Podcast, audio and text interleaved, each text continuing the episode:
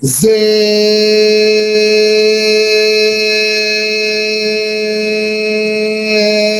נמשיך? לא, לא, שיהיה בוקר טוב ושבוע טוב, אפשר להתחיל, זהו. זאביק זלצר הגדול, שלום רב לך. תשמע, אנחנו הרבה, אני הרבה מאוד שנים הרי מראיין אותך, ואנחנו מדברים ככה מעל גלי האתר, עוד מכל ישראל ובגלי צה"ל, אבל כאן המסגרת הזאת, זאת מסגרת שלא חייבים להיות פוליטיקלי קורקט. אז אה, כי אחרת מה, הרי כל מה שאנחנו נדבר עליו זה מסוג הדברים שקרו ושמעו וראו. אז אני רוצה בכל זאת קצת לנסות לגעת, בעיקר שאתה תביא את הניסיון שלך, את העומק שלך, אתה הרי היית גם שחקן אדיר, גם איש ניהול, גם מאמן של נבחרות ושל קבוצות, אתה מאוד, הרבה מאוד אנשי עסקים אה, נעזרים בך כדי לשמוע מפיך איך להתנהל ומה הדבר הנכון, בעיקר אלה שמגיעים שלא מתחום הספורט.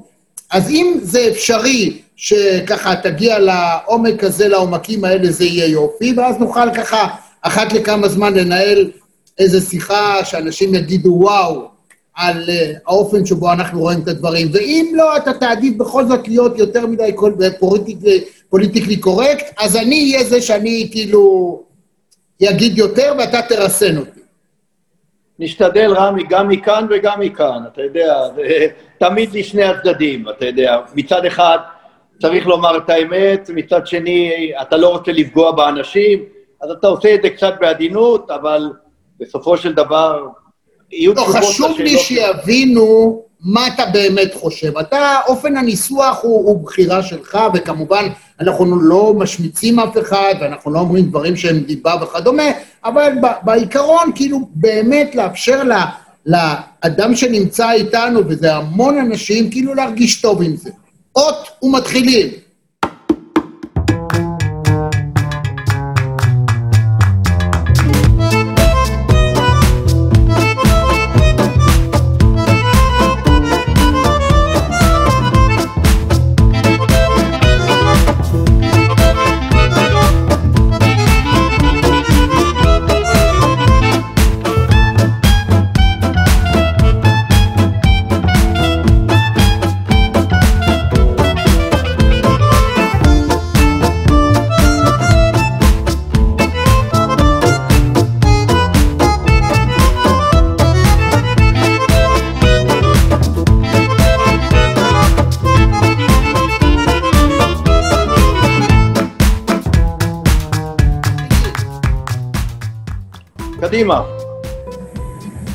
חוגג, חוגג, חוגג. הבן אדם בא מבחוץ, שם ים של כסף.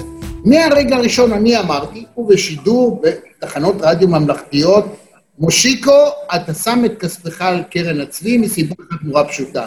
פרסום תקבל, תהילה תקבל בהתחלה, הסוף שלך יהיה כמו של כל קודמיך. עכשיו, זה לא רק בביתר, זה בכל המועדונים. יש מין רוטינה כזאת של אנשים שבאים, שמים כסף, הם מסתנוורים מזה שהם הופכים להיות אנשים מפורסמים, הם יושבים בקפה וכולם אומרים להם שלום, מהר מאוד מתחילים לקלל אותם, לעשות להם הפגנות מול הבית, להרגיש שעבדו עליהם וגנבו להם מיליונים, לא גנבו במובן הפלילי, אלא עבדו עליהם והוציאו מהם כספים, וזו תופעה שהיא מרתקת, גם אנשי עסקים אנשים מאוד עשירים, אנשים שיודעים איך להתנהל, כשמגיע בספורט זה לא הולך. מה שקורה בעצם אה, בכדורגל זה מבחן התוצאה, וזה הדבר שמשפיע הכי הרבה אה, על דעת הקהל ועל כל מה שנעשה סביב, אה, ואני אקח לך דווקא דוגמה אחרת, דוגמה חיובית, והדוגמה של האלופה של מכבי תל אביב. היתרון של הבעלים של מכבי תל אביב, שגם הוא בא ושם כסף, והרבה כסף, אולי הכי הרבה כסף, שהוא לא נמצא בארץ. הוא יושב בקנדה, אי אפשר לעשות לו הפגנות ליד הבית, לא ייקחו עשרה מטוסים ויביאו אלף איש לעשות לו הפגנה ליד הבית.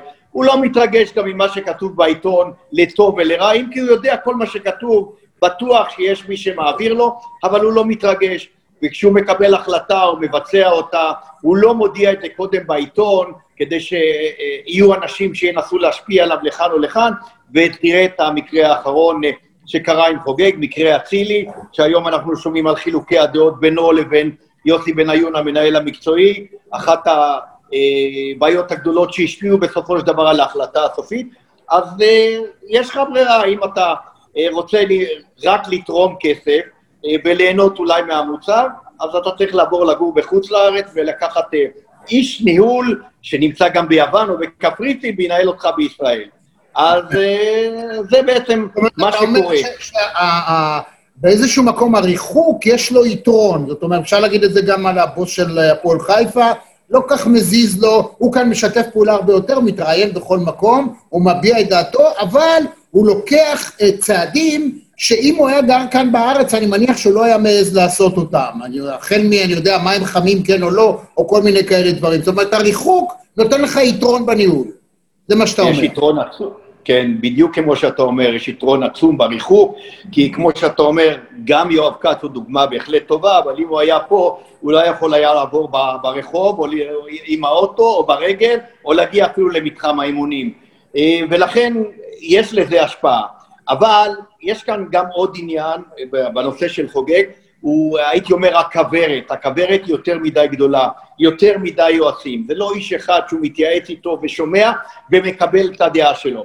יש לו את הדעה שלו, יש לו אנשים מסביב שיועצים, ויש לו כמובן את הכוורת שהיא אלי אוחנה, יוסי בניון ורוני לוי, והכוורת הזו בסופו של דבר, אם היא לא מגובשת בדעה אחת, זה יוצר בסופו של דבר אה, בעיות, ואנחנו רואים את הבעיות אה, שקרו, במיוחד אה, בנושא הזה, ואני בהחלט גם מעריך אישית את יוסי בניון על הצעד שהוא עשה, הוא המנהל המקצועי, לא מקבלים את הדרך שלו, הוא מחליט להגיד שלום אה, וללכת, וזה לא חשוב אם זה לא לעוד סולידריות עם המאמן שלו, שהוא תמך בו והביא אותו, או בעיות אחרות שהבעלים לא תומך בו, אז זה, זה מה שקורה בסוף. והיום, אה, אני לא יודע בעצם מה יעשה משה חוגג, הוא אומר שעכשיו הוא יתייעץ עם עצמו, השאלה כמה ניסיון יש לו בדברים האלה, זה אחרת כשאתה יושב ביציע באיזשהו מקום ואתה תומך כספונסר אה, בהפועל באר שבע ואתה נהנה רק מהתקרובות ומהדברים הטובים, וזה אחרת כשכל אה, אה, העול מוטל על הכתפיים שלך. ויחד עם זאת, אני רוצה לומר, אני מסכים לכל מילה שאתה אומר, ויחד עם זאת צריך להגיד את זה ש, שמושיקו חוגג הלך נגד הקהל שלו, ואנחנו דיברנו על זה בריאיון הקודם שלנו, אתה לא יכול בירושלים, כשיש לך אנשים שהם נגדך, אתה הרבה זמן לא תחזיק מעמד, כי בסוף כל מאמן יעשה את הפאשלה. וכשזה קורה, אתה מאבד לגמרי גם את הביטחון שלך. עכשיו תראה, קרה פה דבר, הוא לא חסר תקדים. נכון, בית"ר ירושלים שיחקה נגד קבוצה שהיא עד כדי כך חלשה, שהיא גם לא יודע אם היא מתאימה לליגה א' הישראלית באמת ובתמים, היא אפילו לא הצליחה להשיג לעצמה יריב אימון. כל התקציב של הקבוצה הזאת האלבנית ביחד, זה פחות משחקן אחד של בית"ר ירושלים. להגיע למשחק שהוא, שלהיות או לחדול לעונה אירופית ולחטוף 2-0 ללכת הביתה, זאת בראש ובראשונה הכנה לא טובה של המאמן, המנג'ר ואלה שסובבים אותו, זה לא השחקנים אשמים. זה צריך בלי שום צל של ספק להגיד את האמת. כמו שלחתום בקנייה, כשברסה מקבלת שמונה, אי אפשר להאשים רק את השחקנים. אתה העלית שתי נקודות. אז לגבי הנקודה הראשונה כבר הסכמנו, עדיף שתגור לא בארץ, ואז אה, לא תתמודד עם כן. הקהל ולא עם מה שקורה. עכשיו, בנושא הצעד המקצועי, אתה יודע, הרבה פעמים בכדורגל אה, הרצון אה, עולה על הכישרון, וזה מה שראינו במשחק הזה. אני מסכים איתך שביתר לא הכינה את עצמה בצורה הטובה, אני ראיתי אותה חמישה ימים קודם, מנצחת 1-0 את מכבי נתניה בגביע הטוטו, כשמכבי נתניה שיחקה טוב יותר מביתר, וביתר כנראה לא הסיקה את המסקנות הנכונות, היא הייתה בטוחה, אם אנחנו אה, שומעים וקוראים, אז ביתר הייתה מאוד מאוד מרוצה מהיריבה שהיא קיבלה, והכריזה, קיבלנו את היריבה הכי טובה בשבילנו, וזו כן, הייתה הטעות הראשונה. נכון. כן, וזו הייתה הטעות הראשונה, משום שאז בעצם, אתה יודע, התקשורת מגיעה גם לאלבניה, תתפלא לשמוע היום, וזה מצד אחד אה, עוזר לקבוצה השנייה או למאמן של הקבוצה השנייה להכין את הקבוצה, הנה תראו, מזלזלים בנו, אנחנו לא סחורה, ומצד שני, זה גם, אה, אתה יודע, נותן ביטחון מופרד לשחקנים שלך, לקבוצה שלך, ואת זה ראינו, בא לידי ביטוי על המגרש. ותראה, כשהיום אני קורא ושומע שכבר רוצים להיפטר מהבלם הספרדי, כי אה, אה, המנהל המקצועי הביא אותו והבעלים לא היה מרוצה, ורוצים להיפטר מעוד שחקן, ושחקנים שהמאמן הושיב ביציע רוצים להחזיר אותו, מה שאומר שמשהו לא בריא היה בביתר תל אביב, גם ביחסים... ביתר ירושלים. כן. סליחה, בביתר ירושלים, כן. גם ביחסים הפנימיים. זאת אומרת שקודם כל אני רוצה, אני רוצה לדבר על התופעה שאנחנו רואים קבוצות גדולות שחוטפות בראש מקבוצות דייגים, מה שנקרא. זה קרה למכבי תל אביב באנדורה, הפסידה שם לקבוצה שמעולם לא ניצחה בגביע אירופה, וקרה בדיוק אותו דבר עכשיו. הקבוצה הזאת מאלבניה מעולם לא הצליחה לעבור סיבוב, ופתאום מגיעה קבוצה כמו בית"ר ירושלים, והיא מפסידה. אז אולי, אני לא בטוח שזה יכול לקרות בכדורסל, אבל כדורגל זה ענף ספורט, שבו הניצחון הוא לא פונקציה של החזקת כדור, בעיטות לשער וכדומה. אתה יכול גם להפסיד מ-1-0 גול עצמי. הכל יכול לקרות. אגב, הפסדנו בטהרן, הנבחרת שלנו 1-0, מגול עצמי של יצחק שום. יצחק שום, כן. אז, היום, אז היום הוא הבעלים של מועדון בליגת העל. כן, איך, איך אנחנו, איך צריך להתכונן? כאילו, כשמאמן אה, מנפח באופן מופרז את היכולות של היריב, גם כשיודעים שהוא שום דבר, זה גם בעיה. קשה להתייחס ברצינות, יש מאמנים שעושים את זה. איך אתה עושה את הבלנס? תראה, ראשית, אה, רק אה, למען הסר ספק, לבית"ר ירושלים יש היסטוריה של הפסדים מול קבוצות נחותות ממנה באירופה. אבל תראה, עוד פעם, כל אחד כמו שהוא מאמין, אני גם מכיר את רוני לוי ואני בטוח שהוא התייחס ברצינות לקבוצה, אה, אני לא יודע אם היו לו פרטים על הקבוצה, אבל הוא היה חייב להשיג, יש לו אנליסטים במועדון, אני מניח שיש אנליסטים, אני לא יודע איך מנוהלת בית"ר ירושלים, אבל היום לכל מועדון שמכבד את עצמו יש אנליסטים, והם משיגים אה, אה, פרטים וסרטונים על כל יריב שאמור לשחק נגדם, אם אי אפשר כמובן לנסוע ולראות אותו בפעולה, ותשמע, כנראה שבית"ר, בפירוש, הייתה כל כך בטוחה בעצמה, אה, לאור היכולת החלשה, או הפרסומים על היכולת החלשה של היריבה, שהיא פשוט לא הכינה את עצמה לקראת המשחק מול היריבה, מה עוד שהיא ספגה, כמו שקורה בכדורגל, שער בדקות הראשונות, ואז היא פשוט, אה, אה, היא נכנסה לסחרור, לסחרור של עצבים, וחוסר יכולת לבצע את הדברים שהיא הייתה רוצה לבצע, וזה מה שקורה בכדורגל. השאלה היא תמיד, איך מסיקים את המסקנות, מה עושים לאחר מכן, ואיך מחזירים את הקבוצה לדרך המלך. העונה עוד לא התחילה. אז אתה יודע, יש כאלה שמכריזים, אנחנו מאמינים במאמן, אנחנו מאמינים בצוות, זה יחזור להיות, אה, ואנחנו ניתן לצוות את אה, כל האפשרויות, ויש כאלה, כמו בביתר, שמחליטים, הצוות הזה ילך הביתה, ואז אני כבעלים יכול לעשות את כל השינויים שרציתי לעשות קודם ולא יכולתי, כי לא יכולתי להגיע להסכמה עם הצוות. אני חייב להגיד שאני מסכים למהלך הזה של מושיקו חוגג, והוא צודק כשהוא אומר, זה קרה עם רוני לוי, עם מכבי פתח תקווה בגביע, הקבוצה שלך שהיית פעם בה, לא עכשיו. אה, זה קרה לו מול בני יהודה כשהיה ככה על סף פתאום לרוץ למעלה והוא חטף את הזבנג. בגביע. כן. הוא אומר, אה, חוגג אומר שרוני לוי זה אחד אם אני אתרגם את זה לעברית, את מה שהוא אומר, שהוא אומר עושה במכנסיים, זה פשוט, הבן אדם יודע לחרבן משחקי, משחקים שהם על הגבול, ודווקא נגד קבוצות שהן פחות טובות, לכאורה מביתר. זה נכון על רוני לוי?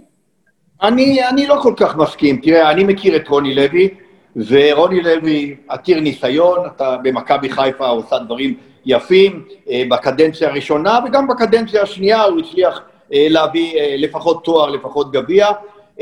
אתה יודע, למאמן יש... אה, בשלישית הוא היה עונה אחת מיותרת.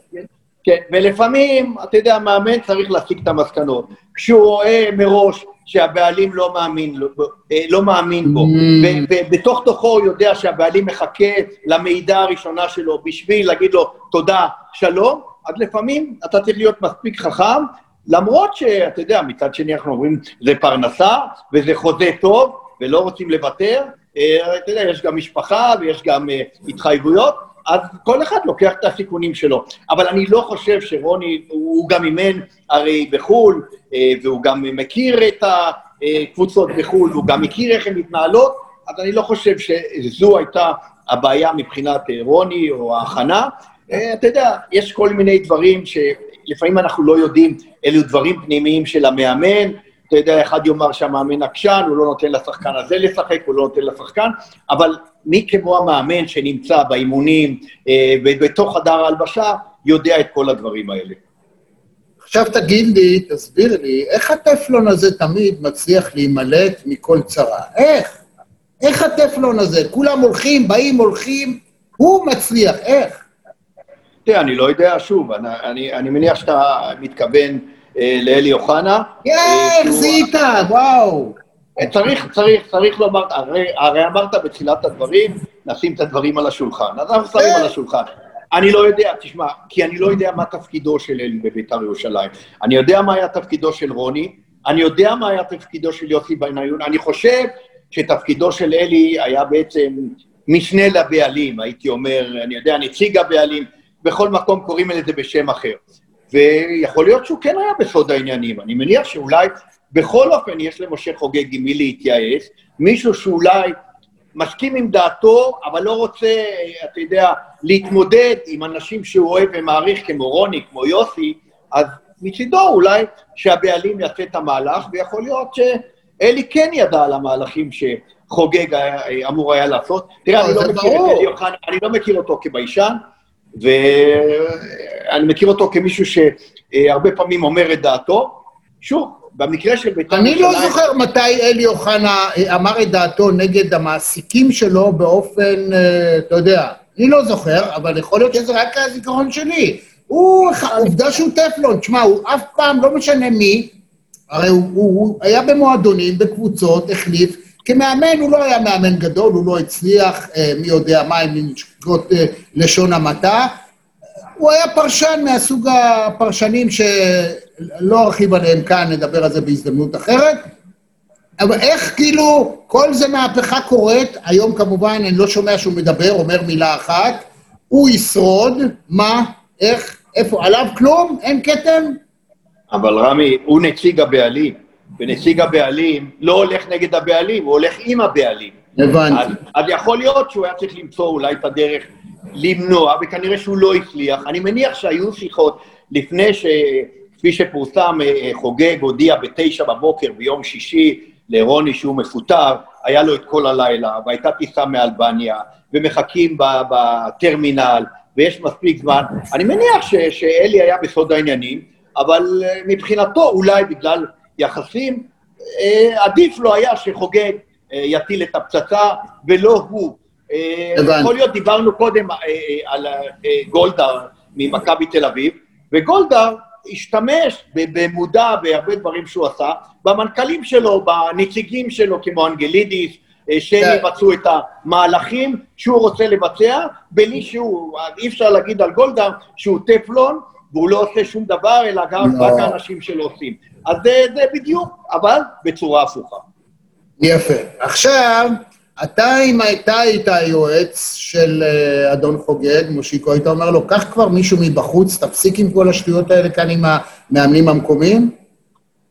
לא, אני, לא? אני עדיין חושב שיש, לא, אולי דווקא הייתי אומר לו, תיקח מאמן צעיר, אה, שאפתן, שרוצה לעבוד, צבר אולי לא מספיק ניסיון. תראה, חוגג רוצה להיות חלק מהעניין. וזה ברור. והוא אומר את זה בפרוש, אני אתייעץ עם עצמי, אני אקבל החלטות. הוא לא יכול להביא מאמן זר ולהכתיב לו מה לעשות. ולהביא היום מאמן זר, אתה יודע, העונה כבר מתחילה, וזה יכול להיות כבר מאוחר עבור בית"ר ירושלים, עד שהוא יכיר את השחקנים ויכיר את הקבוצה. זה לא שהוא מקבל קבוצה אה, מסודרת כמו במכבי תל אביב, שיש היררכיה ברורה, זה דבר שונה. ואני לא, לאו דווקא הייתי הולך למאמן אה, זר, כי מאמן זר גדול, היום אין מאמן זר אה, ברמה שיושב בחוץ. העונה כבר התחילה גם באירופה, כל המאמנים הזרים אה, אה, הטובים אה, דפוסים, כמובן שזה גם עניין של תקציב, כי מאמן זר אה, עם כל העלויות סביב זה הרבה מאוד כסף, ואני לא יודע, שוב, אני לא... אה, המנהל המסחרי של חוגג, אני לא יודע מה, מה המצב כרגע, ולכן אני, אני דווקא הייתי הולך על מאמן שכן מכיר לפחות לעונת ביניים, לא מצהיר הצהרות מרחיקות לכת. אני חושב שלבית"ר ירושלים יש סגל שחקנים די טוב, צריך לעשות שינויים כאלה ואחרים, אולי גם להחזיר שחקנים, אה, תראה, אני לא הבנתי למשל למה דן איינבדר יושב בחוץ, כשהוא היה בעצם הדבק של הקבוצה, הקפטן, כל השחקנים אוהבים אותו, הצוות, אני לא יודע מה, מה קרה. אז אולי צריך פשוט לשנות גישה ולהביא מאמן ישראלי. אה, אמרתי שמכיר את אה, הכדורגל הישראלי, מכיר את הליגה, מכיר את השחקנים, ולתת לו שנה הרצה, ואחר כך לקבל החלטה. עכשיו, בית"ר וקבוצות אחרות, קבוצות צמרת, ניסו את הטריק הזה עם מאמנים צעירים. אה, זה לא מי יודע מה. עכשיו, יש כאן תופעה, מה שאתה בעצם אומר זה ככה, תראה, אנחנו רואים לאט לאט נדחקים החוצה, המאמנים הוותיקים. פתיחה נוראית של מאמנים ותיקים, את העונה הזאת, רוני לוי ראינו, ניר קלינגר בהפועל תל אביב, לקבל כזאת סתירה מהפועל כפר סבא שבקושי נשארה ליגה, זה, זה בפתיחת עונה, זה, זה פשוט מזעזע, האמת. אשדוד בבית, אוכלת, אה, כאילו, מפסידה מקריית שמונה. הפתיחה הזאת זה, זה לא עניין של מעברת. עכשיו אנחנו מדברים על הדור של הצעירים. איזה סוג של גאונות, לדעתך, או, או חזון, או זווית אחרת מראים החבר'ה הצעירים שהוותיקים צריכים לפנות את מקומם? ראשית, אני לא, לא, לא נתפס למילה גאונות, אני, אני רוצה להתאפס למילה ידע וחריצות. אז אה, כן. יש גם מאמנים צעירים שיש להם את זה. דיברת נכון על uh, הפתיחה של רוני לוי וקלינגר, אבל אלו מועדונים שיש בעיות מאחורי הקלעים. והבעיות האלה משפיעות על המגרש, גם בעיות כלכליות ובעיות של אפשרויות לתת למאמן לבנות את הקבוצה כמו שהוא רוצה. גם רוני לוי, בדיוק כמו קלינגר, אמר שהוא לא מקבל את השחקנים שהוא רוצה. הוא היה רוצה בעמדות מסוימות שחקנים, אבל חוגג אמר לו, עד כאן, סטופ, אני לא משקיע יותר כרגע כסף. אז אה, אם אנחנו לוקחים, הזכרת גם את אשדוד, אה, ושם רן בן שמעון, אבל בניגוד למשחקים האחרים, אשדוד הייתה הרבה יותר טובה מקריית שמונה, היא נעקצה פעמיים, אבל לפרקים שיחקה כדורגל די טוב, כדורגל חיובי, ואם היא תמשיך בזה, אני חושב שהיא כן תעלה על דרך המלך. אז אני לא חושב שצריך גאונים, אני חושב שצריך uh, חרוצים, uh, וצריך uh, גם ידע, אבל צריך בעיקר חריצות, רצון לעבוד, ולמצוא שפה משותפת עם הבעלים, בקבוצה כמו בית"ר ירושלים.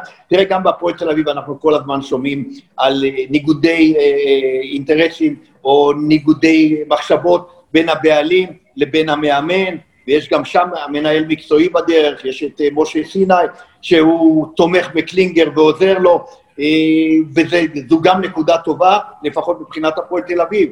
אבל כשאתה לא יכול להביא שחקנים ברמה, ובאמת, תסתכל על הסגל של הפועל תל אביב, תראה את השחקנים ששיחקו, מועדון כמו הפועל תל אביב, צריך שחקנים, אה, לפחות שחקנים מובילים, ברמה קצת יותר גבוהה, וקשה להאשים את המאמן במה שקורה שם. אז אני שוב חוזר ואומר, גם מאמנים זרים ברמה גבוהה לא תמצא היום, ואת אלגרי חוגג לא יכול להביא, כי זה התקציב של כל הכדורגל שלנו, ואולי גם של משרד הבריאות. אז להביא מאמן, אה, אתה יודע, אה, אה, כברירת מחדל, לא צריך. צריך לקחת מאמן ישראלי שיתאים, ופשוט ליצור שפה משותפת. אז תן לי להבין דבר אחד. המאמנים הוותיקים במידה מסוימת, אני חושב, שיש להם בעיה של לתקשר עם השחקנים ולהפיק מהם את המקסימום. יש מאמנים שנחשבים למאמן של שחקנים, כאילו ששחקנים משחקים קלופ נגיד, ששחקנים משחקים עבורו. לאן שהוא בא, הוא, הוא הופך להיות, אה, נגיד בגיל שלו, אז זה אבא, אחר הוא אח. אה, מי אתה רואה מהקבוצה של המאמנים הצעירים היום, מישהו שיש לו את זה, שיכול לקחת ולהיות, אה, אתה יודע, מג"ד טוב, מ"כ טוב, שאנשים ירוצו וישחקו בשבילו. תראה, אין לי רשימה פה, אני לא... אין לך. אני צריך לעבור. מה, זה בגדירה בפנים? אני שואל אותך, אני בעל הבית של קבוצה, קניתי קבוצה, זאביק, מי הם מהצעירים לקחת? כאילו, תן לי רשימה של חמישה ש... מה? זה דורש, זה דורש מחשבה, חמישה אין לי, יש לי אולי... תראה, כיוון שהייתי... קרוב בתקופה האחרונה לדרפיץ' ולברדה. אז ראיתי את כן. צורת העבודה שלהם, ראיתי את החיבור שלהם עם השחקנים, ואני חושב שאלה מאמנים שיכולים היום לבוא ולהעמיד אה, קבוצה על הרגליים. אני, עוד פעם, אני לא נכנס, אני לא יודע מי מהמאמנים כיום נמצא בחוץ ו- אה, ולא משמש. אני גם לא מסכים עם זה, מה שאתה אומר, שהמאמנים הוותיקים אין להם את הקשר עם השחקנים. אני לא אמרתי, אני ש- אמרתי שזו תופעה. לא, אין לה... אה, אה, כי, כי המאמנים בישראל אה, איבדו את, תקרא לזה הכבוד, איבדו את היכולת להשפיע על הקבוצה, הם מושפעים והם לא משפיעים. הזכרת את קלופ, אז קלופ כשהגיע באמת, אה, הוא מגיע לליברפול, אבל הוא מביא את השלושה, ארבעה שחקנים שהוא רוצה, הוא יוצר. דבק, והוא, ואז הוא משחרר כמה שחקנים שהוא יודע שהם היו בעייתיים עם המאמן הקודם, ואז הוא יוצר מין חיבור מסוים בקבוצה, וזה בעצם סוד ההצלחה שלו. אז מה שאתה אומר בעצם שמאמן שלא נותנים לו להביא לפחות את השלט שלו, אין לו מה לבוא, כי ממילא חרבנו לו הראש, מה שאתה אומר. אני כן, אומר. כי מאמן טוב בעצם, הוא, הוא, מה הוא עושה? כשהוא הולך לבוא לקבוצה, להגיע לקבוצה, הוא גם בודק מה קורה בקבוצה. מי הם השחקנים שעומדים לרשותו, מי השחקנים שהוא צריך להביא כדי לסתום את החורים והאם יש כאלה, ואז הוא בא לבעלים ואומר, תשמע, אני, בשביל לבוא למועדון, צריך פנקס צ'קים עם כך וכך כסף, כי חסר לדעתי אה, בלם, אה, קשר וחלוץ, ואני, יש לי את השלושה האלה שאני יכול להביא, זה עולה כך וכך כסף. אם אתה יכול להביא אותי, ואחד כמו קלופ יכול להרשות לעצמו להעמיד תנאים, אז זה המצב. אם אתה רוצה אותי, כך. אם לא, לא עשינו עסק. אותו הדבר עשה אנצ'לוטי באברטון, חובת ההוכחה תחול עליו בעונה הקרובה. אנחנו רואים שבארטטה, שהוא מאוד מאוד היה מוערך בארסנל כשחקן וכקפטן, ולכן הוא הצליח במקרה הזה להתחבר אל השחקנים ואל השחקנים הצעירים, אז בליגה הוא לא הצליח, אבל אתה יודע, איך אמרת, בגביע זה בדיוק כמו הקבוצה מאלבניה, צריך הצלחה אחת, צריך לנצח בפנדלים, ואז בעצם יש לך תואר ואתה באירופה בשנה הבאה, ועשית, השגת את ההישג הזמני שלך, אבל כמובן חובת ההוכחה תהיה העונה, אם ארסנל תצליח לדוגמה להגיע בין הארבע הראשונות, ארטטה הצליח, אם לא, לצערי הוא צריך לעשות כנראה צעד דרסטי, או שיעשו איתו צעד דרסטי. אז אם אנחנו זלגנו לחו"ל, אז אנחנו חייבים לדבר על מסי. חייבים לדבר עליו. אחד כזה, כשהוא מגיע למנצ'סטר סיטי או לקבוצה אנגלית אחרת, מה זה עושה לליגה האנגלית, שגם כך היא הכי הכי, לא, לא חשוב מה אחרים יגידו. אין כמו הליגה האנגלית, הליגה האנגלית היא הליגה האנגלית. תראה, ברור שזה עושה את הבאז שלו, אתה יודע, זה, זה גם, אם הוא מגיע, זה, אה, זה גם החיבור שלו ושל פפ פתאום. אה, אתה יודע, זה מעמיד את פפ במצב, אה, אתה יודע, די קשה, כי פפ אה, זכה בכל תואר אפשרי בשנים שלו באנגליה, ואז זה ברור שהוא חייב לקחת את האליפות ואת הגביע, זהו, למה כדאי לו. לקחת? אם הוא לא עשה את זה, הוא נכשל. בטח, למה כדאי לפפ להביא את מסי? הוא רק יכול להיכשל מזה, ולא יעזור לאף אחד. מסי כבר בן 33, ושום אדם בגיל 33 לא יכול לעשות מה שהוא עשה בגיל 28 בספורט מקצועני. אין מה לעשות. בחיים זה עובד, בספורט זה פחות עובד. למה שירצה להביא אותו? רמי זה כמו בחיים, זה האהבה הראשונה. אז אתה יודע, הוא רוצה להתחבר לאהבה הראשונה שהביאה לו את ההצלחה הכי גדולה. ימים יגידו אם זה הצליח. תראה, מבחינת אופי, מסי ידוע כבעל מזג טוב, אופי טוב. מסי כל כך רוצה להתחבר לפפ, ופפ, מה שהוא רוצה זה ליגת האלופות. והוא מאמין שאם מסי יגיע למנצ'סטר סיטי, הוא גם יסגור עוד שניים, שלושה חורים אחרים. הוא מאמין שהוא יזכה בליגת האלופות, ולדעתי יום אחרי שהוא יזכה בליגת האלופות הוא יגיד שלום לסיטי ויחפש אה, תחנה חדשה. אבל זו המשימה שלו, זה הרצון שלו. הוא לא הצליח מאז שהוא היה בברצלונה לעשות את זה, לא בביירן מינכן, הוא לקח הכל חוץ מליגת האלופות. הוא לא הצליח בסיטי, והנה ביירן, אחרי שהוא עזב, כן הצליחה בליגת. ולקחה את ליגת האלופות. אתה יודע, לפעמים הרצון של האדם והאמונה שלו בעצמו מביאים אותו לעשות צעדים, שרק העתיד יוכיח אה, אם הוא צדק או לא. אני דווקא בעניין של ביירן חושב שהוא השאיר שם סוג של מסורת, זאת אומרת, הבן אדם הזה, פפ, זה משהו מיוחד, הוא אדם ש, שגם משאיר אחריו, הוא לא רק אחד שבא לקחת את הכסף. אני חושב, אגב, שהדרך היחידה שלו להצליח עם מסי, זה להכניס את מסי לפרופורציה של הגיל שלו. מסי הוא כבר לא אחד שכל הקבוצה שוכבת עליו. וואנס מסי יבין את זה, זה ייראה אחרת. ברסה חטפה שמינייה וכדומה, כי תמיד, אתה יודע, לא חשוב, ההגנה פחות טובה, טוב, מסי כבר שם יסדיר את העניין איכשהו, נקבל גול, הוא ישים שניים. כשיבינו שהוא כבר פחות מזה, אולי הם יצליחו. השאלה אם מסי בנוי לזה להתאים את עצמו. נכון, גם את זה נחלק לשניים. זה נכון שפפ הטביע חותמו בביירן מינכן, אבל מי שבסופו של דבר אה, לקח את כל הקופה זה האנסי פליק, וכולם זוכרים את פליק, האיש שהביא את ליגת האלופות, והוא זכה בכל מה שגם אה, פפ זכה, גם הוא זכה בביירן מינכן, אה, וזה כשהוא הגיע באמצע העונה, שביירן הייתה מתחת לארבע המקומות הראשונים. לגבי מסי, שוב, פפ רוצה להביא אותו, גם מסי מבין שיש לו היום, התלות של מנצ'סטר סיטי במסי לא תהיה כל כך גדולה כמו ברצלונה. יש שם עוד שחקנים טובים, יש שם עוד עמדות טובות, וכל ה... בעצם המשימה של פפ תהיה להתאים למסי את התפקיד שלו בתוך הקומפלקס הזה שנקרא מנצ'סטר סיטי.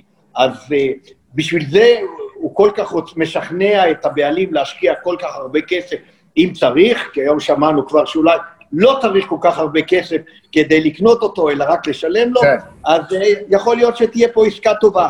אבל אני חושב שהגדולה של פפ באמת הייתה להתאים את השחקנים שהוא מביא, ראה תיאגו בביירן מינכן, להתאים אותם לתפקיד שיתאים להם בתוך המכלול הכללי. ומה עם סוארס? היית נגיד מנסה, אתה חושב שכדאי לו לנסות להביא את שניהם? כאילו גם את סוארס? אה, אני לא, אני אגיד לך לא. מדוע לא. ראשית, סוארס אה, הוא השאיר באנגליה אה, רושם הנשיכה, הנשיכה הזאת... מה שקרה לו בליברפול, בכלל, הסוף כן. שלו לא היה כל כך כן. מבריק, אה, ופפ לא ירצה להביא מישהו כדי שתיווצר התנגדות של כולם. שנית, אני חושב שיש לפפ, שוב, תלוי גם באגוארו כיצד הוא יחלים, אין ספק שברגעים החשובים הגוארו היה חסר למאצ'טר סיטי בגלל הפציעה בברך, יש לו גם את ג'זוס, יש לו שחקנים צעירים, ואולי הוא ימצא, אתה יודע, עוד מישהו צעיר לתפקיד הזה, אה, כי בעצם הוא צריך תפקיד של משנה למסי בתפקיד הזה. אני לא בטוח שסוארץ הוא בדיוק האיש המתאים למנצ'סטר סיטי, למרות שאולי בגלל החברות מסי היה רוצה אותו, אני לא חושב שגם פפ היה רוצה להביא שני שחקנים בגיל מתבגר כזה היום למנצ'סטר סיטי. צריך אולי להגיד לסיום שזאת הייתה עונה שבה אנחנו ראינו את שני הגדולים מכולם, זאת אומרת, גם קריסטיאנו לא מצליח אה, ביובה, הוא מצליח במידה מסוימת, כמה גולים נפלאים, אבל הוא לא הביא את יובה לאן שרצו. נאמר לא עשה את זה עם, עם פז'ה, למרות שאני חושב שפז'ה הגיע לדרגה אחת, לפחות יותר ממה שאפשר היה לצפות ממנה בתחילת העונה, כי נאמר כבר... אה, והנה, גם מסי קרה לו מה שקרה לו. אנחנו בתהליך של חילופי דורות, כי אני לא רואה את הכוכבים הגדולים שבדרך את המסי הבא. אתה תראה, אני חושב שיש.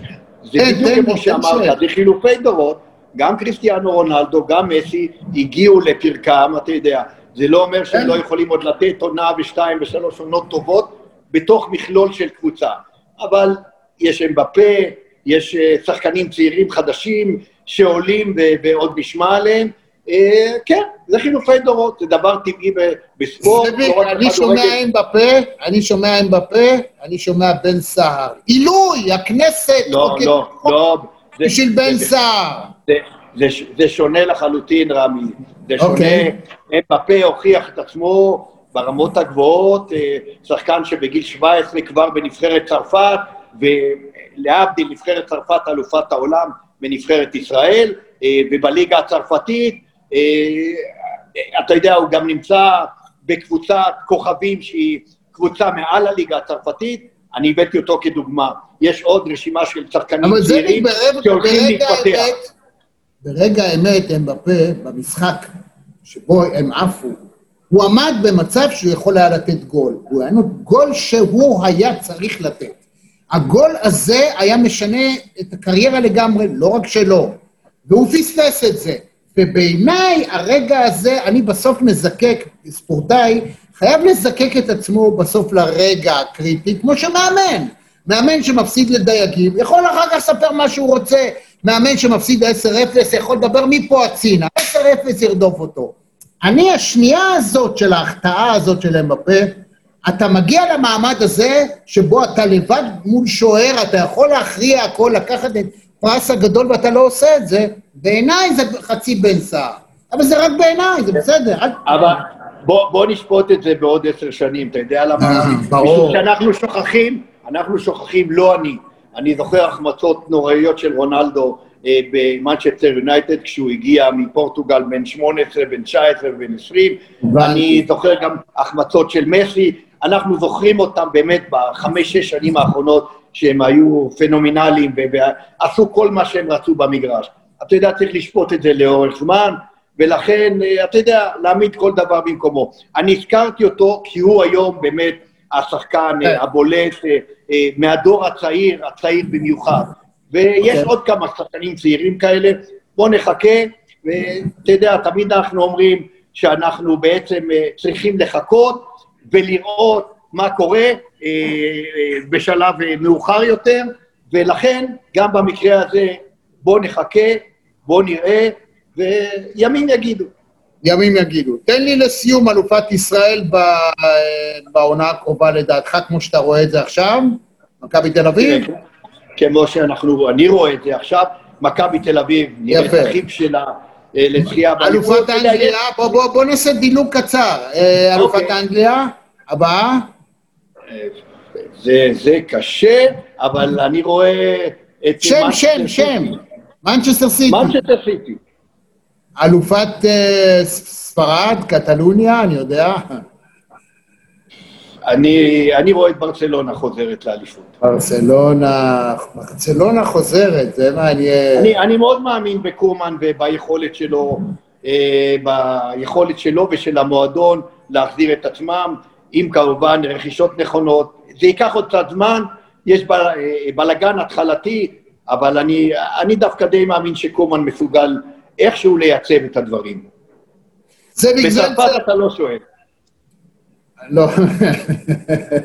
וגם לא בגרמניה.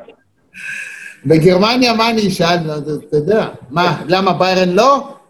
לא, אני אומר, אתה לא שואל לא די, בצרפת ולא? בגרמניה.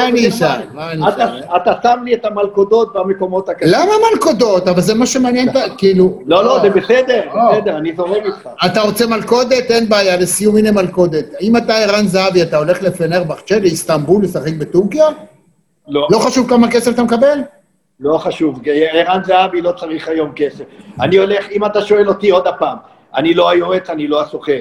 אם אני. ערן זהבי, אני הולך... לא, אם אני ערן זהבי ועזבתי את סין, ואני אני לא מאמין שקבוצת צמרת באירופה תיקח אותו, אני הולך לארצות הברית דווקא.